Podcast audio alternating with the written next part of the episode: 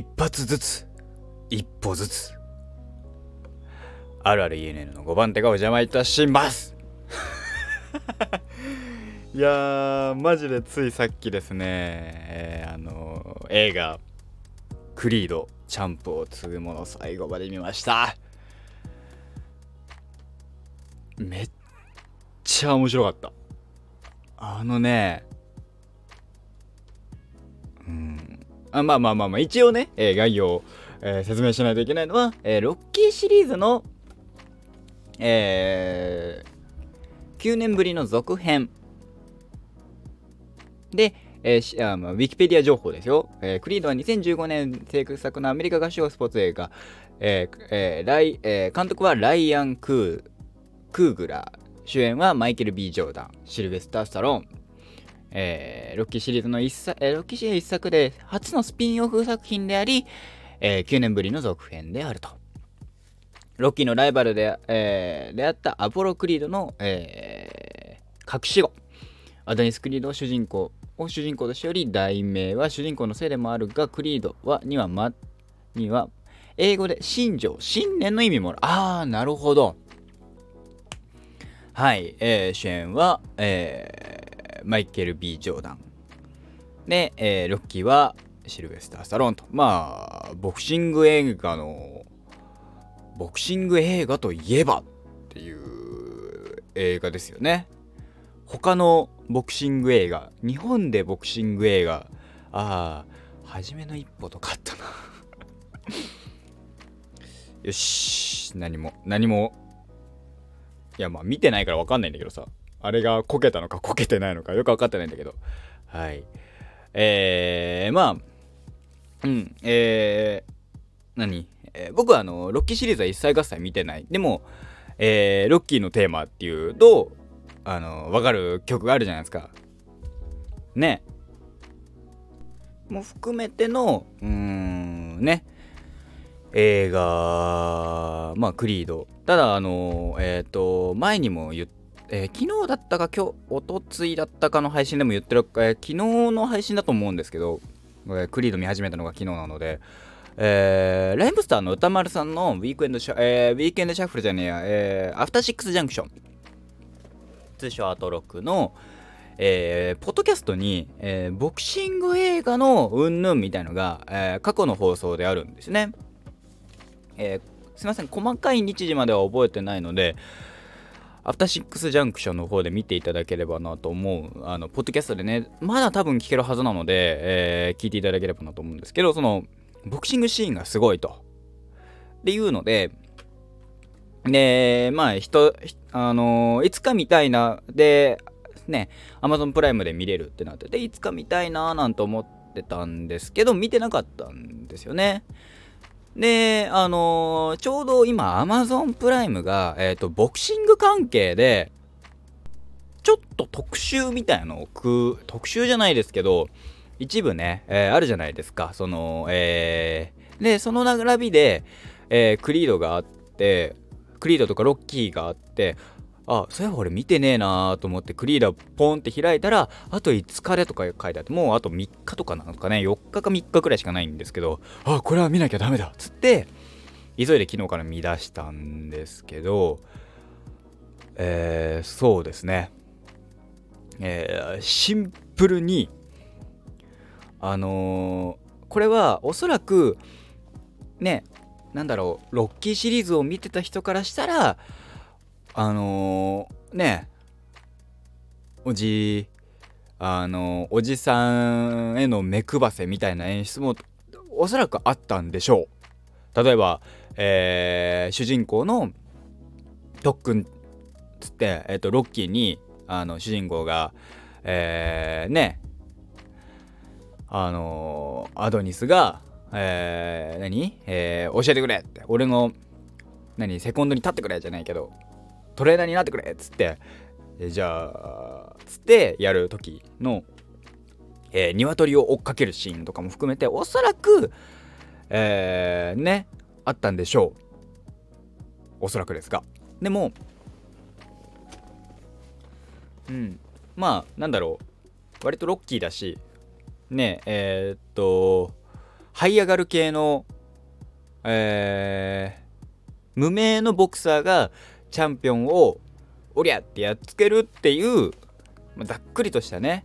這い上がる系の、えー、這い上がりとかそういう系の、えー、何そういうあの総理だっていうのはざっくりだから、その這い上がるためにどういう特訓をしたかってのは結構破天荒だったりするんだろうなみたいな、ふわふわっとしたなんとなくのイメージねあったから、そのあ鶏特訓あまあありそうとかね思って見てましたけど、うーんその で, でもその昔のチャンプはもうあのボクシングから降りててっていうのがですね、今ちょうど、えー、今日朝一発目で見たのがですね、ロッキークリードの続きじゃなくてですね、あのえっと未来へのじゅうカウントっていう木村拓哉のキムタクのドラマだったんですよ。今日あのくじからあったんですけど、それも含めてそのなんだろう、以前はチャンピオンだったけど、そのボクシングから足を洗って、えー、余生を過ごしてる人たち、まあ片や世界チャンプ、片あ世界チャンプじゃあロッキーはまあ伝説ですよね。キムタクはまたちょっと、うん、あの一部界隈ではっていうような状況だとは思うんですけど、で含めてやってみき見てて、うん、なるほどなーなんて失礼思ってみて、えー、その、えー、がどうしても、うんまあ、ロッキーあの未来へのじゅうカウントは木村拓哉主人公感が強すぎる。でも、えー、まあいちわだからまだ分かんないけどね、まあ、木村拓哉だしと思って木村拓哉が見たくて見てるからいいんだけど、ただ、えー、伝説のボクサーでっていうではちょっと似た似通ってるところはあったのかなあるのかななんて思って見てますけど、で、えー、この話今回のクリードはうんやっぱえー、っとすごいなってうん思うのは、えー、っとサクセスストーリーだからこその、えー、ある種の挫折するポイントもあるし、えー、相手は兄弟で勝ち目はそのオッズで言うと少ないと。オッズは高いと。だからこそ倒し倒した時のカタルシスじゃないけど含めて、うんいやーもうね非常にですね熱くなりましたね。これはもうもうネタバレガンガン、私のねこういう映画の感想の時はネタバレガンガンするんですけど、あのー、途中ねヒロインが、えー、進行性の難聴を患うビアンカっていうまあ女の子が出てくる女性が出てきて、あこの子があの進行するにつれてあの物語が進んでいくにつれてえー、っと難聴になっちゃって、難聴がえー、っとより何、えー、進行して、えー、聞き聞けなくなるみたいな描写がどっかで出てきて、まあそこでのラブストーリー的なところもまあ含めて入ってたので、なんか、えー、彼女のためにみたいな勝つんだみたいなのがあるのかななんてちょっと読んでた部分はあったんですけど、まあそこは結構あのなんだろう最初の話だけで割とそこからは何も特に生かされるっていう、まあ一瞬ねあの主人公と喧嘩してもういずれその難聴になってもいいようにっていう理由でつけてる補聴器を外すっていうシーン、そこでまあなんか久しぶりにああそういえばそうだったってちょっと思ったんだけど僕はね、うん、そこのよりもよりそのえっと親の七光って言われるそれが嫌で、でもボクシングはやりたくて隠して生きてたんだけど、えー、ちょっと有名になるいち試合があって、その後戦うえーこのえー、最後の相手、まあ、世界チャンプとの戦い、そこで、えー、と名前を出されるんですよね。主人公はロッ、えー、ロッキーじゃねえや、えー、っとアポロアポロの息子としてアポロクリードの息子として、えー、試合に出る。で、そう、親、親の、何その、あれを使いやがってこの野郎みたいな。親の、親の、名前使った七光がよみたいな。ただのルーキーのくせにこの野郎みたいな。そこをね、やっぱ避けた、避けたくなる気持ちも主人公わかるし、ねえ。うん。非常に僕は、あの、ああ、そうなっちゃうよねって。だからこそ隠してたわけだし、でも、やっぱね、チャンピオンになってから実は俺って言った方がかっこいいっていうのも俺すごいわかるわけ。そうして欲しかった部分はあるけど、まあ何の因果か、えー、バレてしまうと。で、えー、それで結果としてチャンピオン、まあ引退試合になるのかなと戦う、あのー、結果としてなるんだけど、あのー、その試合はその試合でめちゃめちゃ熱いんだけど、そう最後の試合ね、えーと全部で、えー、まあちゃんとした試合で言うとさん試合しか描かれないんですよね。最初はメキシコのえーまあ、地下格闘場みたいなボクシング場みたいなところでのじゅうご勝と、えー、ロッキーがセコンドについてからのいち試合で最後の試合なんだけど、個人的にとあこれはやばいと思ったのはに試合目の、だからロッキーが、えー、トレーナーとしてセコンドに立ったところからですねの試合、初めての試合がですね、あのー、えっと割とこのクリードクリードの試合シーンのまあある種、えー、ポイントポイントでワンカットで長回しで撮るっていうのがあるわけですよ。その試合中の描写、これはもうみあの見た人が多分全員がええ抱くであろう感想なんですけど、その、えー、シーンがめちゃめちゃめちゃめちゃかっこいいわけですよ。そのワンカットでカットなしで、そのカメラが、えー、対戦相手との間を通りながら殴ったりしてるシーンもずっとワンカットで続くわけ。うでめちゃめちゃ至近距離で撮ってるボクシングの映像なわけですよ。あの実況テレビの実況中継とかだとちょっとちょっと引いた、その何画角にやっぱりさ、リングの外側のネットとかがどうしてネットネットネットっていうのリングの外側のあの紐ね、ロープかロープとかそういうのもに、えー、が映ったりとか、まあ、それでもちょっと寄っててから寄ってるっていう映像でより迫力がある、マジでカメラマン殴られんじゃねえかっていうレベルで寄ってそこで撮ってるわけですよ。しかも結構長回しでバッコンバッコン殴ってるわけ、ノーカットですよ。それでやっぱ殴られるシーンだからさ、殴るシーンだからあの殴られてるっていうさ、本当に当たってるか当たってないか分かんないんだけど、やっぱ当てぶりはするわけじゃないですか。当たったらプーンって振らないといけない含めて、うわこれはすごいって、えー、思える試合でしたね。いやこれはすげえと思ってで、えー、あの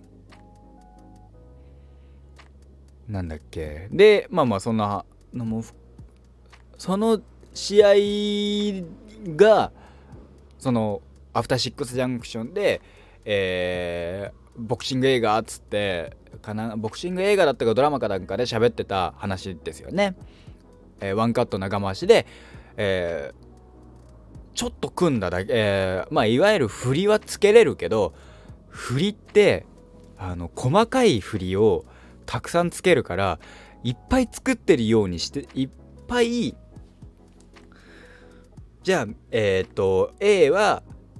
ジャブからスタートし、それをどう払うかっていう A の受けに対する B も考えなきゃいけない、 B の対行動に対する A も考えなきゃいけない。それでやってもごびょうを作れる、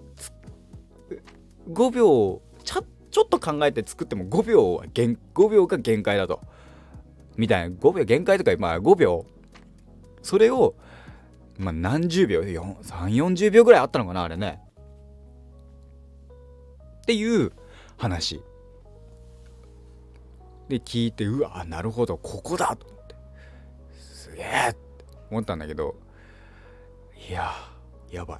これはあちいでございます。でそのアマゾンプライムとかの感想にもあるんだけど、最後は涙号泣って、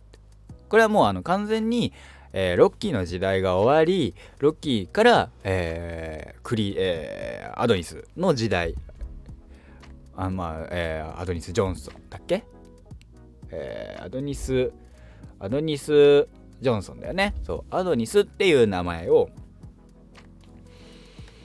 で、えー、の時代の、えー、受け渡しっていうんですか、えー、時代が変わったっていう、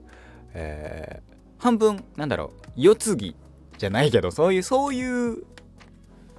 伝統をみたいな、けどあの要はかつてライバルだった、えー、相手の息子を育て上げて、これはね、いや最後までこの曲を取っといたのはやっぱ素晴らしいなと思ったのは、流れるわけですよロッキーのテーマ。もうね半端なかったね。あの流れるポイントもいいんすよ。でまあ要はピえー、試合内のピンチ、劣勢からの復活劇なんですけど、そこのイントロがタタタタタタタタタタタタっていうのがゆっくりさ、あのインあのイントロやっぱすげえなと思うのが始まるわけですよ。タタタタタタタタタタタタタタタタタタタタタつってかかった瞬間、鳥肌バーって立ったもんね。知らなくても、要は何あのデレレレレレレレデレレレデレレレっていうところでさ、ああ勝つんだろうなっていうのがさわかるじゃん。そのもうもう勝ち確定演出じゃん。あのなんだっけ、あのえー、いわゆるゆあうるせえないわゆる ユーシー でしょ。 ユーシー って確かユニコーンの略だったような気がするんだけどさ、いやーこれはね変態だと思ったよね。でもちろんこの自作があって、えー、クリード、えー、炎の宿敵っていう